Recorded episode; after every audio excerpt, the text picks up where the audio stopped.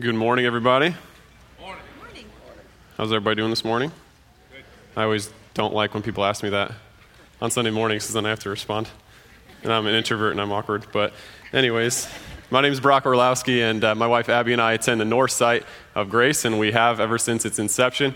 Uh, we attend out there with our two year old daughter, Raleigh, as well. And uh, I'm just grateful to be with you guys this morning. We don't get to make it out to New Haven very often, which I just learned this morning is now called the East Site. So apparently I'm out of the loop on that. And apparently downtown is actually central. So I'm learning a lot of new things this morning. And so I appreciate the information and all the announcements. Um, I did know that we were planning a church in Haiti, so that's at least one good thing. but uh, before we dive in this morning, I want to pray for us, uh, and then we'll, we'll dig into the parables. God, I'm just grateful uh, for an opportunity just to share something you've laid on my heart, some of my own experiences, and some of the things that uh, you want to communicate this morning. And so, God, I pray that these words would be yours, that this story would be yours, and uh, ultimately that'd be a blessing and a tribute to you and your faithfulness, not only in my own life, uh, but just in the history of humanity. And so, we're grateful, God, for this morning, and I pray that this would be just a tribute to you. Amen. All right, so behind me, you can see the parables are uh, starting, starting the new series uh, that we're going to be kicking off. And last week you heard from Levi Francois, my brother in law, and I'm sure he was more articulate than I will be this morning, but I always make the joke that at least I'm taller, uh, and so I've got that going for me. Um, and so you can be the judge this morning. But um, to take a look at parables, I thought it might be a good idea to share a parable with you. You can decide later if it's fact or fiction, but I want to share a parable with you this morning. So, there was this little boy, and just for story's sake, we'll call him Brock, okay? And Brock had transitioned from a bike with training wheels to a bike without. And so, if you grew up in the 90s, sort of like Brock did, you used coaster brakes instead of the hand brakes. Anybody know what I'm talking about? Where you got to press back on the bike and you stop. Okay? So, one of Brock's favorite pastimes was to go as fast as he could and then slam on the coaster brake and skid and kind of turn his tires and do kind of, I don't know, fishtail, whatever you want to call that. It's one of Brock's favorite things. And so Brock begged his, his father for what seemed like years to get him a bike with the handbrakes because his neighbor got one. And Brock's father had a lot of uh, conversations with him saying, hey, you're not ready yet. You know, we want to make sure you're really comfortable on this bike first. We don't want to, you know, jump to anything too big and, you know, you get hurt or something happen. And Brock was devastated by this, naturally. And so, out of his own uh, kind of defiance and not listening to his father, Brock said, Okay, well, next time I'm with my neighbors, I'm going to try out their new bike. And so, I asked my neighbors, I'm sorry, not mine, Brock's, of course, uh, this isn't a true story. But, uh, anyways, so Brock decided to borrow his, his neighbor's bike. And, of course, it had the handle brakes because that was the cool thing. And so, why not try the exact same thing you do on the coaster brake? You pedal as fast as you can, and you hammer the brakes. Now, the difference you might be already oohing and eyeing about is uh, well, on, on the handbrake bikes, there's one for the front and one for the back. Well, Brock, while he may have known this, wasn't really thinking of this when he was trying to be cool and show off for his friends. So he hammered on the front brake, and as you can imagine, he flew over the handlebars. First thing to meet the pavement was his face, skinning all along, scraping off about half of his face, losing three or four baby teeth along the way. So from that moment of meeting the pavement, Brock had a, had a pride conversation in his head of, well, I can either run away and never return home, or I can face my father and, and see if he was right. And so I, again, Brock runs back home, sees his dad working in the, in the yard, runs up, crying, covered in blood. Dad looks at him and just says, You all right? Well, of course not. And so Brock very well could have just been demoralized. He went inside. His mom, more comforting and loving, cleaned him up, realized the, the devastation of his face, and uh, cleaned him up, and everything was all right.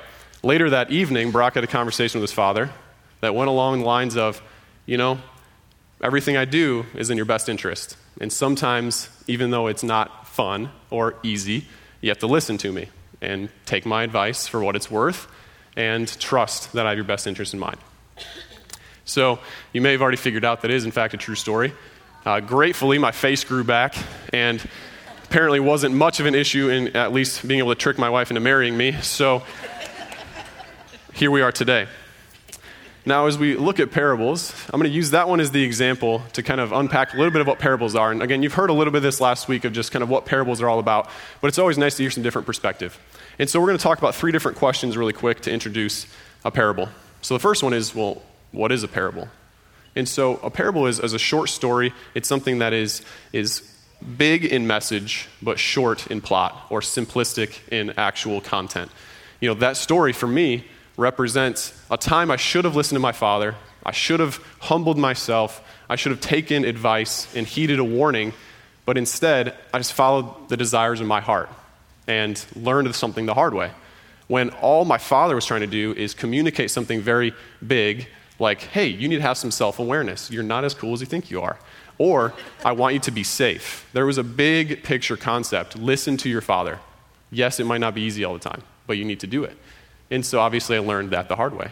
And so parables are this way of communicating a large kingdom focused principle in a very digestible form, in story form. There's a reason history was passed down in oral form, and it's because it was easy to understand. When you hear stories of, of myths and, and giants and all these you know, nursery rhymes, it's easy to remember things. You know, teaching my two year old daughter some of the things like what not to do it's, I often communicate with her. My wife laughs at me in, in a way that's not probably at her level, and that's my own fault. But then you teach her things that are obviously simple. But when I don't want her to learn the hard way that a grill is hot, I want to tell her, hey, that's hot. We don't go by that. You listen to dad. Is she going to learn the hard way someday? Maybe. I hope she doesn't. But that's a parable. Second question is if we understand what parables are, then why did Jesus use them so much? Well, if you remember, Jesus hung out with disciples, and his disciples ranged in age from likely maybe 12 or 13 at the youngest, all the way up to Peter, who was at one time married. So we have this a broad array of these teenagers. And these weren't necessarily the smartest of the smart, they weren't necessarily the, the best and most educated. They were just simple, everyday people. And so Jesus had to hand off the church to them after he was gone. So he needed to make sure they had something they could really grasp onto something they could really sink their teeth into and remember long term, but it had to also be big picture things. But they had to remember how to actually go about it. And so Jesus spends about a third of his whole message in all of his teachings in parables. And so we can get an idea that, okay, well, parables must be pretty important. And as we read through the many parables that there are, we should probably be paying attention for obviously what's at the surface, but to dig a little bit deeper. The third question is how can these parables apply to me now? Well, in 2019, things are a lot different than in biblical days, but that doesn't mean the message has changed all that much. We still make the same mistakes. We still sin. We've still fallen short of the glory of God, and we'll get to that more later. But Jesus has still communicated these kingdom principles that the church, us today, have a duty and responsibility and the joy and honor of living out. And so, as we think about some of these things, and when we look at one parable in particular this morning, we need to remember that we can often see parables as a big picture of what God's trying to say. And so there's the idea of a picture. That parables give us a mirror of how we might reflect on how are we doing in light of these things. You look in a mirror, you evaluate what you see. Sometimes you don't like what you see. Sometimes you love what you see. Maybe it depends on the day. And finally, it allows us to give us, or it allows us a window for us to look at the world and see things through the lens of God. So I believe Levi went through a little bit of this, and you'll probably see this over the course of the parables um, message series. But there are some principles that I want to communicate of what parables are all about. And so you can just go ahead and put all of the, the parts of the slide up there. Um, but again, short stories, kingdom truths, common, easy to understand language, but also memorable in big picture. Simple, even though things might be confusing, there are life changing principles within the parables. And finally, just remember these three simple things picture, mirror, and window. It's a picture of what God wants to do. It's a mirror of how are we doing in light of that? How can we change? How can we adapt? How can we adjust? And finally, how can we see the world a little bit better through the eyes of, the, of God? All right? So, some of that might have been on repeat, but do we all feel like we have a pretty good understanding of the parables at this point? If not, your answer in six weeks will be yes, because you'll be hearing more and more. So, what I want to do this morning is look at one parable, and it's called the parable of the Pharisee and the tax collector. But I want to do something a little bit different. I want to do something that was pretty common in the day of Scripture, and that was anytime Scripture was read in the temple, the tabernacle, or anywhere else, the congregation would stand for the reading. So, if you could stand with me this morning, if you're able, I'm going to read for us from Luke chapter 18, verses 9 through 14, which is the par- uh, parable of the Pharisee and the tax collector. To some who were confident of their own righteousness and looked down on everyone else, Jesus told this parable. Two men went up to the temple to pray, one a Pharisee and the other a tax collector. The Pharisee stood by himself and prayed, God, I thank you that I'm not like the other people, these robbers, evildoers, adulterers, or even like this tax collector. I fast twice a day, or I'm sorry, twice a week, and give a tenth of all I get. But the tax collector stood at a distance. He would not even look up to heaven, but instead beat his breast and said, God, have mercy on me, a sinner. I tell you that this man, rather than the other, went home justified before God. For all those who exalt themselves will be humbled, and those who humble themselves will be exalted. Let's pray. God, we can take a look at these words and and apply them so quickly to our lives. And I pray that you would speak to each and every one of us individually through this passage. We thank you for your word, the fact that you communicate to us through it, and that we can learn more about you through it. I pray that that would be true today from this parable. Amen. You can have a seat. So, one of the best things about parables is they're typically pretty straightforward. And if you wanted to get just a simple message from it, you could. You could pull very simple concepts from a parable without trying very hard. And in fact, this one gives us the main idea straight away. And so I quote it says, To some who were confident of their own righteousness and looked down on everyone else, Jesus told this parable. So that's about as, as easy as it gets. So if you think you got it going on and you don't care about others, well, this parable's for you. Congratulations. But there's actually a lot more going on in this parable that has a lot of relevance to us and, frankly, to me this morning. And I think there's three main ideas that we're going to see here um, in, this, in this parable if we look a little closer. The first is that as people, we need to be more self aware. We need to have more of a self awareness about our own strengths, our own weaknesses, our own part in this kingdom and in the kingdom work. The second is that we need to stop comparing what we do to others and vice versa.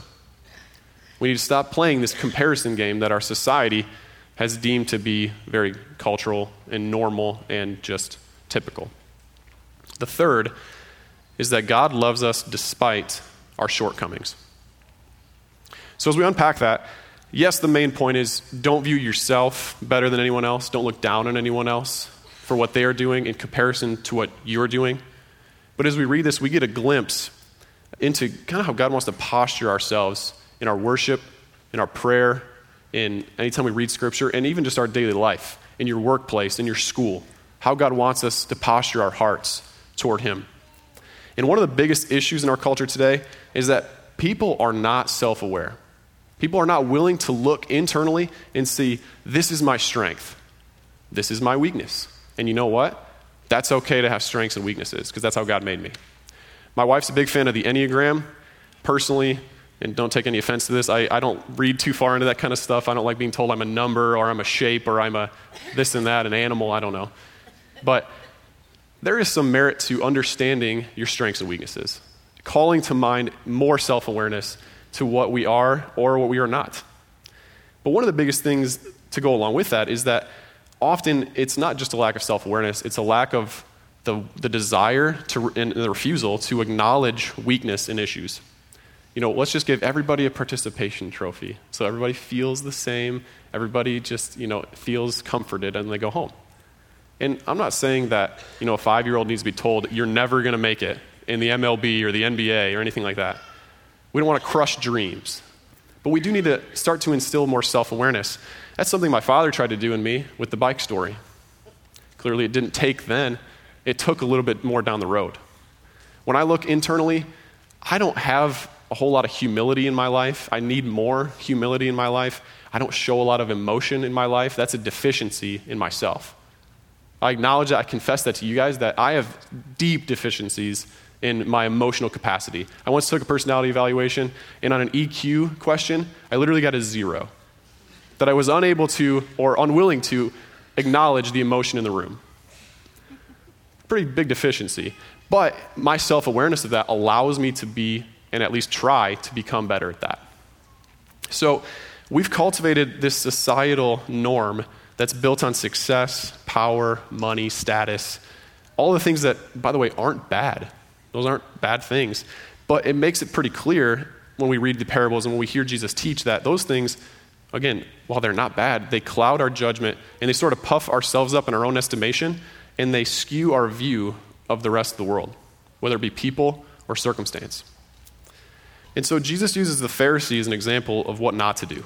And he uses the tax collector as somebody to emulate, which, by the way, is pretty culturally blasphemous. If you know anything about the Pharisees, they were the people that were the cream of the crop. They were the ones that followed all the laws, did all the right things, and the tax collectors were the ones who stole. They skimmed off the top, charged people more taxes than they, were sh- than they should have, and they took the rest for themselves.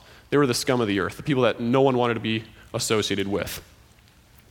And so, the parable we find here today is, is profoundly offensive to the culture it was initially received in.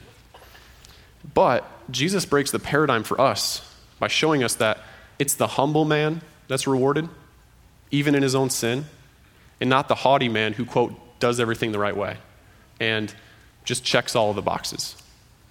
The self awareness of the tax collector was God, I need your help. I need to be saved. I can't do it on my own. If we're drowning in the deep end of the pool, are you going to be too prideful to say, Somebody help me, somebody help me? Well, hopefully not, because then you'll drown and die. But the reality here is the exact same thing. The tax collector was drowning in his own sin and he reached up for help and he said, God, I don't have it together. Have mercy on me. That's self awareness. That's something that we need to be more readily accepting of in our own lives, is being self aware. Now, maybe you don't relate to the tax collector. As I just said, I'm, I'm not the most, of, most humble of people. And so I don't associate it really in terms of relating to the tax collector's plight in this story. And I relate more to the Pharisee, unfortunately. I, I see the blessings in others' lives and I think, man, I, I do a lot more to put myself in a position to be used for the kingdom than they do. I do a lot less sinful, overtly things than they do. I, man, I'm doing all these great things. I'm praying, I'm fasting, I'm doing whatever it needs to be done. Why are they getting the blessings of their heart or the desires of their heart? Why are they being blessed with those things? And I compare myself to them, and I think they're down here, I'm up here. Clearly, I must be better. And the reality of that is, as I'm doing that, I often am ignoring that person's ability to be used in the kingdom. And I'm putting myself on a pedestal, and therefore I'm probably not able to be used for the kingdom because I'm too prideful to be self aware and admit I've got my own problems. I've got my own issues. And so the fallacy in our Christian circles is that if we sing the songs, if we pray at the right times, then, then that is enough. We're, at least we're not that person. At least we're not Joe down the street doing this and that. And yes, of course, we have responsibilities and, and obligations. We all have things that God has commanded us to do. But if we just stop there and we don't press through to be self aware and realize that we have more to accomplish for the kingdom, then we're losing sight of what really God wants for us. Because it says that in Scripture that God wants immeasurably more for us. Not just what we've decided is enough, not just our goals and ambitions. God wants more and immeasurably more than that for us. And so the difference here is that the Pharisee did these things just because he was supposed to, not out of his love for the Lord. And we see the comparison to the tax collector that he does these things. He came to the temple with a humble heart. And that's what we should emulate. But the thing I think that's most troubling here is that the Pharisee compares his actions to others and builds himself up at their expense. When we play this comparison game, there's kind of two sides of the story. I can compare myself to others and make myself feel good, or I can compare myself to others and make myself feel bad. I can look at somebody that's, quote, better looking, more athletic, more successful, makes more money, and I can make myself smaller. Or I can look at somebody and make them small. But I guess one question for us this morning is are we doing so much in our lives to try to keep up with the Joneses that we forget to try to keep up with the Jesus? And that's something that has really hit me lately of man, I've got some successful people that I'm surrounded with in my life, and I want what they, what they have. I want the house. I want the car. I don't want to have to pay off my house. I don't want to have to renovate my bathroom and, and save for, for six to eight to 10 months to do that. I want to be able to do it now. I want more money. I want more success. And I do so much looking outwardly that I forget that God is trying to do something inwardly in me. And He wants to use me where I'm at. Because it's often easy to see yourself as better than someone, and then we can flip it on its head and, and go so far to the self awareness that we see others as way more unattainable than what we can be. And they have way more. But the reality is, God wants to use us exactly where we're at. Every chair in this room today that's filled, God wants you to be used exactly where you're at. And He's got more for you than you even realize. So, are we too focused on being better than others that we forget our goal is to live up to Jesus and what God wants for us? Are we too busy comparing ourselves with others that we're actually making ourselves seem less off and we're ignoring the gifts that God has actually given us? Because comparison is the thief of joy. It really is. Comparison is the thief of joy. Anytime you're comparing yourself to anything or anyone other than Jesus, you're going to be let down. Or you're going to be putting yourself on a pedestal and putting yourself in a position where you are, in fact, ignoring something that God wants for you or ignoring something that God wants for someone else. Because if we do compare ourselves to others, we're giving Satan a foothold in our lives. Because we're either not acknowledging a deficiency in ourselves, we're putting that on someone else, whatever it might be. And if we do compare ourselves to others, we're at the same time judging them and allowing ourselves to lose sight of their value in the kingdom. So, one thing that kind of humbles me, as I mentioned, not really having a, a pride issue in my life, more of a humility issue, but coming to grips with some self evaluative things, God doesn't need anyone in this room. He doesn't need any of us. He doesn't need me, he doesn't need you. Because He is God. He can accomplish any of His plans with or without you. Guess what? He's been doing it for thousands of years. He does it with or without you. And the great thing of that, though, is, and the comfort of that, is that while he doesn't need you, he still wants you. He invites you in to not only relationship, but into his kingdom work. Jesus didn't have to use the disciples. Jesus didn't have to start a church that was going to revolutionize the world and do the kingdom work of the Father. He could have just done it himself. God didn't need to send his son. But guess what? He sent him to die for us so that we could be involved and experience not only freedom here, but eternal freedom and salvation. He wants us here and he wants us now. It's just a matter of are we willing to acknowledge that it's not about us in that circumstance? Isaiah 26 8 says this, and I think it's, it's something that for, for me has become sort of a, a life passage to help humble me in these moments. And it says, Yes, Lord, walking in the way of your laws, we wait for you. Your name and renown are the desires of our hearts. It's not about us, it's not about what we can offer. Because nobody in this room has something that God doesn't already have available to him, because he's God. He created you, he gave it to you. So that means at one point he had it, right? So probably still does. So God wants us to be used by him. And if we ask ourselves and we're honest with ourselves, do we love that reality because we love the gift or because we love the giver? Do we love the gift of salvation because it benefits us, or are we in love with the giver who gave it to us? Are we putting ourselves and posturing ourselves in that manner to allow ourselves to commune more wholly with the Father? Or are we just grateful that God has provided our daily bread because then we don't go hungry? Or are we actually grateful to Him and we actually respond out of that love? Do we pray, serve, worship out of the love for the Father or out of the desire to make ourselves look good in the church? Out of our desire to check the boxes of our spiritual life? If we look at the other person in this story, the tax collector, it's pretty clear that Jesus wants us to be more like him. And Jesus, in telling this story, clearly gives us the comparison of the two and says, Be like the tax collector.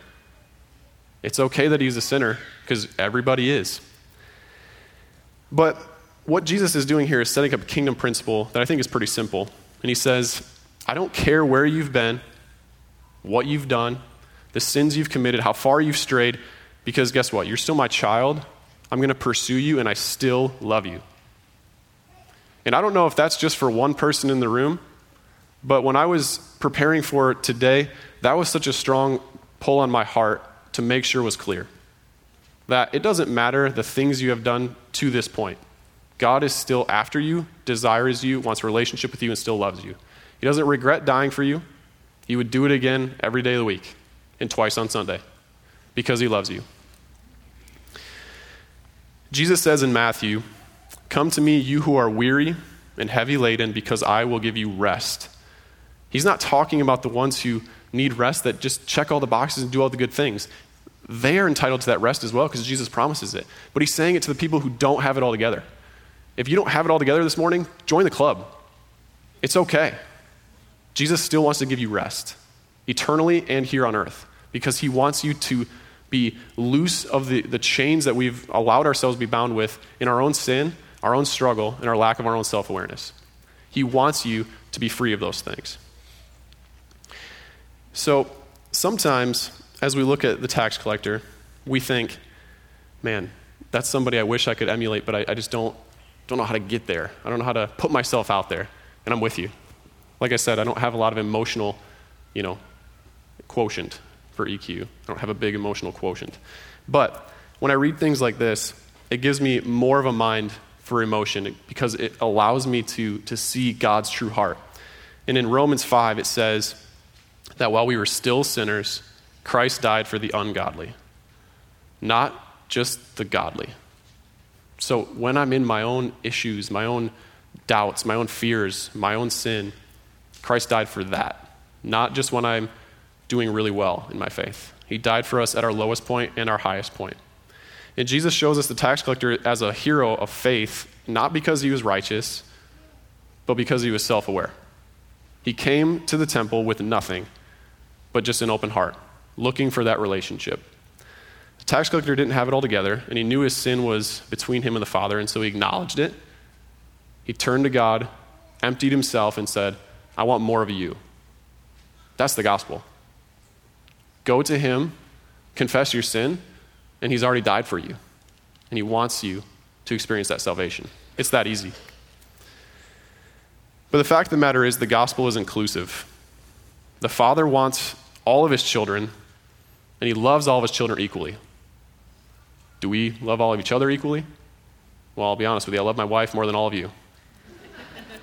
but I still love each and every one of you because that's what I'm called to do, and it might manifest and look a lot different, but he still calls us to love each other the same way. We have some things in common in this. And so in Romans 3:23, one of the most commonly used passages to kind of get us all on the same page and help us understand our need for God, it says this For all have sinned and fall short of the glory of God.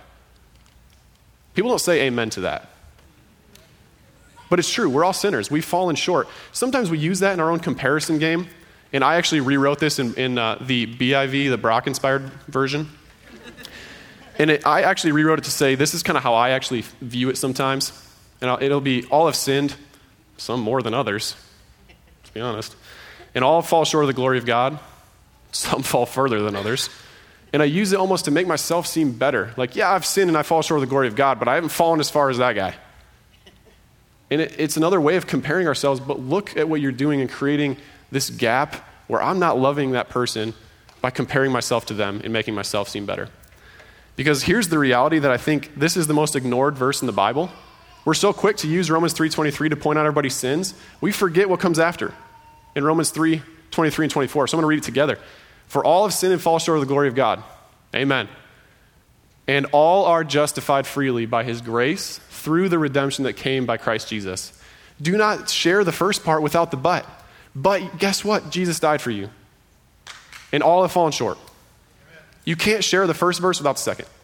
You can't compare and tell somebody they're a sinner without giving them the grace that God has already extended to them. And when we play this comparison game, we often just want to use that first verse, whether it's about ourselves or others. And we forget to give ourselves the slack that God has already given us by sending his son. You cheapen what Jesus has done on the cross when you compare yourself to others or when you compare others to yourself. You cheapen what Jesus did because you're taking away the grace that he's already extended by dying for them. That's just the reality. So, if we humble ourselves are we self aware enough to realize we need that help and grace? Do we spend too much time focusing on the things of you know, this earth, what we should be doing, rather than just getting to work and, and listening to the Spirit move? I'm reminded of the story of Mary and Martha. Uh, when Martha is frantically getting the house together and running around doing all these things, and, and Mary's just sitting at the feet of Jesus. And Jesus says, Martha, calm down. Come sit. Look at Mary. Look what she's doing. And I, I'm often reminded of that when I'm trying so hard to compare myself to others, to try to get what others have, or to try to make myself seem like I got it all together by checking these Christian boxes. Jesus just wants us to sit at his feet. If we start there, the only way to go is up. Because we're starting in a place of communion with the Father, communion with the Savior.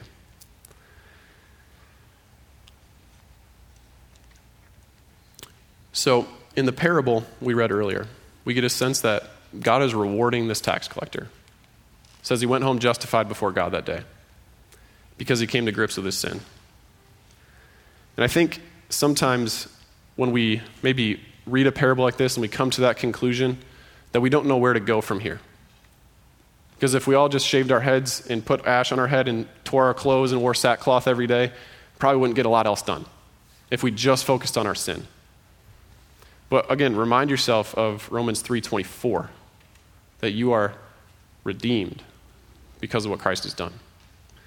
So to kind of bring this full circle, the three things from the beginning were be self-aware. Be self-aware in your life. Whether it's to realize your own sin or to realize when you're only realizing the sin of others. Be self-aware. Even to a fault at times. You need to do it even when it hurts. And maybe that means you, every single day, you have to write out here's what God has blessed me with to give you a sense that He loves you. Maybe it's here are the ways that Satan's really trying to tempt me. Maybe it's setting an alarm every day for, you know, just a, uh, the same time to pray for 30 seconds that God would give you humility to see people as He does. I don't know what it looks like for you, but we need to be more self aware even when it hurts, even when it's difficult. Second thing was to try to see others the way Jesus does, even when it's difficult. To see people as Christ does, to love people as Christ does. How often, when you go into a meeting, go into a room, go into school, whatever it is, how often are you thinking, what can I get out of this relationship? I think that all the time. What would it look like if we went into something, those meetings, that school, whatever it is, and thought, what can I give? How can I serve? people. Because that's what Jesus did. He didn't come to be served, but to serve. I think that's sort of at the root of how we see people as Jesus does. Stop thinking of how we can get things out of people or out of relationships instead of what can I give and offer in this relationship. Finally, the third principle that I think we can see here is that God loves you no matter what. No matter what. And you could put a period on that. And you could say that a hundred times, over the course of an hour, and it still not be enough to fully demonstrate how much God loves you. So, the reality is for us today, if you're like the tax collector or the Pharisee, Jesus has a simple message for all of us, and that's there is nothing you can do to earn or lose the love of the Father. And his desire is for us to be in relationship with him. He loves each and every one of us, no matter what. 1 John 4 says, that we love because he first loved us. Is that true for us today? Do we love others well? Do we love ourselves well in identification of how much the Father loves us? Let's pray. God, just grateful for your word, grateful for the ways that you remind us um, of the many ways that you love us despite the fact that we don't deserve it. I'm grateful for your just constant reminder in my life that while I am insufficient and insignificant, you have called me and made me feel significant. You have equipped me to make me feel sufficient. And I'm grateful for that.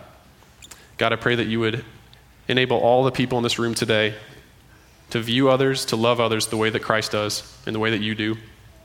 I pray that you'd help us all to be more in tune with your spirit and to move us in ways that would allow us to to see others for their potential in the kingdom and not to compare ourselves with anyone but you. Amen.